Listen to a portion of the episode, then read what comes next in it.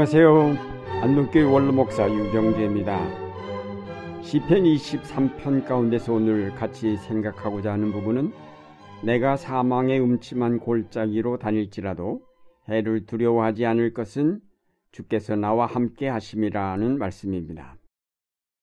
양을 이끌고 푸른 초장과 마실 만한 물을 찾아다니는 목자는 어쩔 수 없이 양떼를 험한 골짜기로 인도하지 않을 수 없을 때가 있게 마련입니다.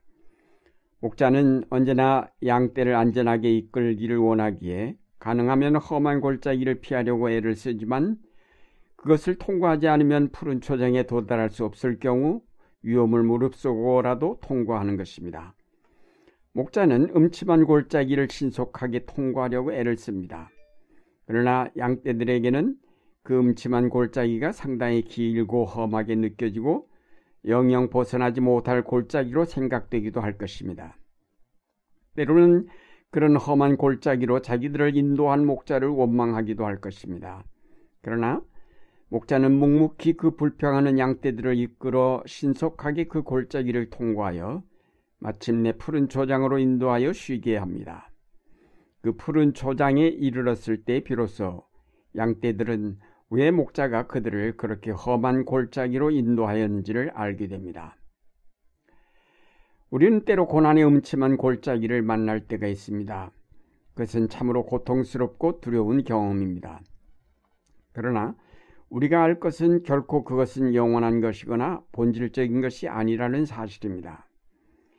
예레미야서에 기록된 하나님의 말씀에 너희를 향한 나의 생각은 내가 아나니 재앙이 아니라 곧 평안이요 너희 장래의 소망을 주려 하는 생각이라고 하였습니다.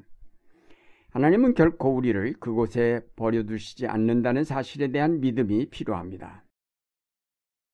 그러므로 첫째로 우리가 시련의 골짜기에 들었을 때 낙심하고 좌절하며 두려워할 것이 아니라 그것은 더 좋은 생명의 길로 나아가기 위한 과정이라고 생각하고 하나님께서 우리 앞에 마련하신 약속의 땅을 바라보며 희망을 갖는 것이 중요합니다. 시인 김현승의 노래대로 어두운 땅 속에 묻혔을 때는 황금이 되어 하나님의 때를 기다리고 깜깜한 하늘에 갇히면 별이 되어 빛나면서 동토오는 새벽을 기다릴 줄 아는 신앙이야말로 참으로 위대한 신앙이라 하겠습니다. 시련의 때에 희망을 가지려면 하나님의 약속의 음성을 들을 수 있어야 합니다. 고난의 때에 곧 벗어나서 새로운 생명의 세계로 들어갈 것이라는 약속의 말씀을 듣는 것보다 더 희망적인 것은 없을 것입니다. 그러므로 시련의 때에 부지런히 하나님의 말씀을 읽고 그 말씀 속에 간직된 하나님의 약속을 굳게 붙잡을 때 그 시련의 골짜기에서 좌절하지 않고 용기 있게 벗어날 수 있을 것입니다. 다음으로 시련의 골짜기에 들었을 때 우리에게 필요한 것은 믿음입니다. 하나님께서 결코 나를 떠나지 아니하고 나와 함께 계시다는 믿음을 가질 때 두려움을 극복할 수 있습니다. 바벨론에 포로되어 낙심한 이스라엘 자손들에게 하나님은 예언자를 통하여 희망을 주셨습니다. 두려워 말라 내가 너와 함께 함이니라.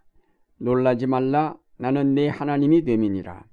내가 너를 굳세게 하리라 참으로 너를 도와주리라 참으로 나의 의로운 오른손으로 너를 붙들리라 시련의 골짜기에 들었을 때 그 어느 때보다도 하나님이 나를 붙들고 계시며 나를 그 골짜기에서 이끌어 내시려고 애쓰고 계심을 알아야 합니다. 여러분이 고난의 골짜기에서 신음할 때에 하나님은 그 어느 때보다도 여러분과 가까이 계시며 그 고난을 빨리 통과하도록 돕고 계신 것입니다. 소년 다윗이 하나님이 자기와 함께 하신다는 믿음으로 블레셋의 적장 골리앗과 과감히 맞섰을 때에 그 거인은 힘없이 다윗의 물맷돌에 맞아 쓰러졌습니다. 결국 다윗의 믿음과 용기가 이스라엘군이 직면한 절망의 골짜기를 쉽게 건너게 만들었습니다. 다윗은 이런 경험을 여러 차례 하면서 그의 시편에 자신 있게 고백하였습니다. 내가 사망의 음침한 골짜기로 다닐지라도 해를 두려워 않을 것은 주께서 나와 함께 하심이라. 우리가 음침한 골짜기를 만나게 될 때 무서워 피하려 하고 문제를 외면하려 하지만 오히려 정면으로 맞으면 거기에 해결의 길이 열립니다.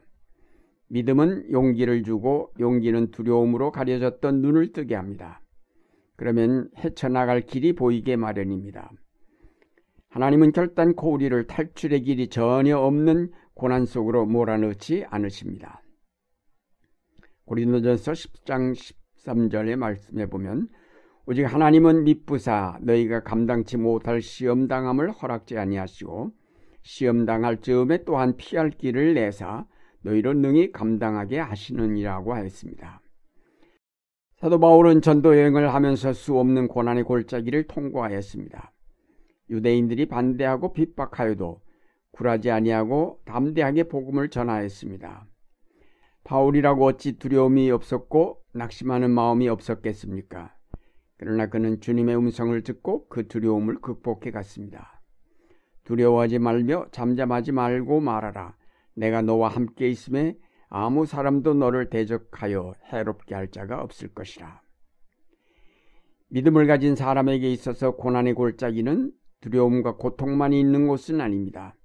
그 골짜기는 우리 자신을 돌아보게 하며 우리가 하나님 없이는 살 수 없는 존재인데도 하나님 없이 살아왔던 삶을 반성하게 하며 삶의 또 다른 면을 발견하게 해줍니다. 고난의 골짜기는 평소에는 나타나지 않던 인간의 새로운 면을 보게 하며 우리의 삶을 보다 깊은 경지로 이끌어 주는 것입니다.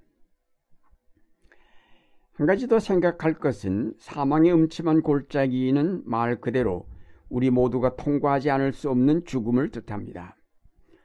죽음은 우리 모두에게 정말로 음침한 골짜기가 아닐 수 없습니다.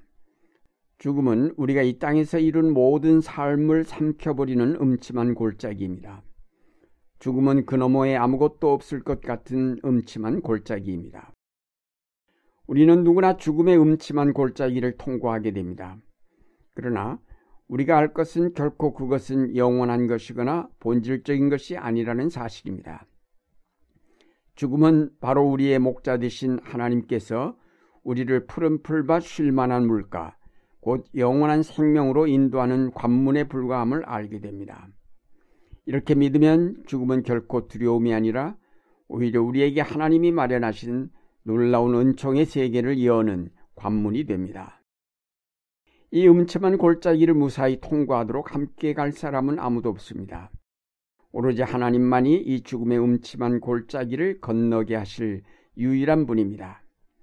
그가 이 음침한 골짜기를 메우시려고 그의 유일하신 아들을 보내셨기 때문입니다. 그렇습니다. 오늘도 우리와 함께 하시는 하나님은 우리가 가장 두려워하는 순간에 우리를 절대로 놓지 않으시며 떠나지 않으시고 품어주시며 그 거룩한 손안에 우리를 붙들어 주십니다. 그러므로 목자 되신 하나님이 우리와 함께 하신다는 이 믿음 굳게 지닐 때 죽음의 음침한 골짜기가 우리를 집어삼킬 듯 위협한다 해도 두려워하지 않고 굳건하게 설 수 있게 됩니다.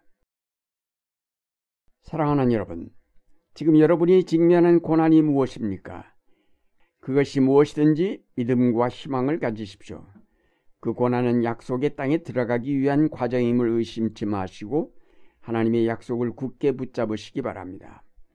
고난의 때에 당황하여 일절이 헤맬 것이 아니라 조용히 하나님의 약속의 음성을 듣도록 노력하면 평소에는 들리지 않던 하나님의 음성이 여러분의 귀에 조용히 들려올 것입니다. 하나님의 약속을 발견한 사람들은 모두 그 골짜기를 다 벗어나 약속의 땅에 들어갔습니다. 희망과 동시에 하나님이 나와 함께 계신다는 믿음을 가지고 주위를 둘러보시면 거기에 새로운 탈출의 길이 보일 것입니다. 용기를 가지고 담대하게 도전하면 막혔던 길이 트이고 약속의 땅으로 향한 길이 환히 보일 것입니다.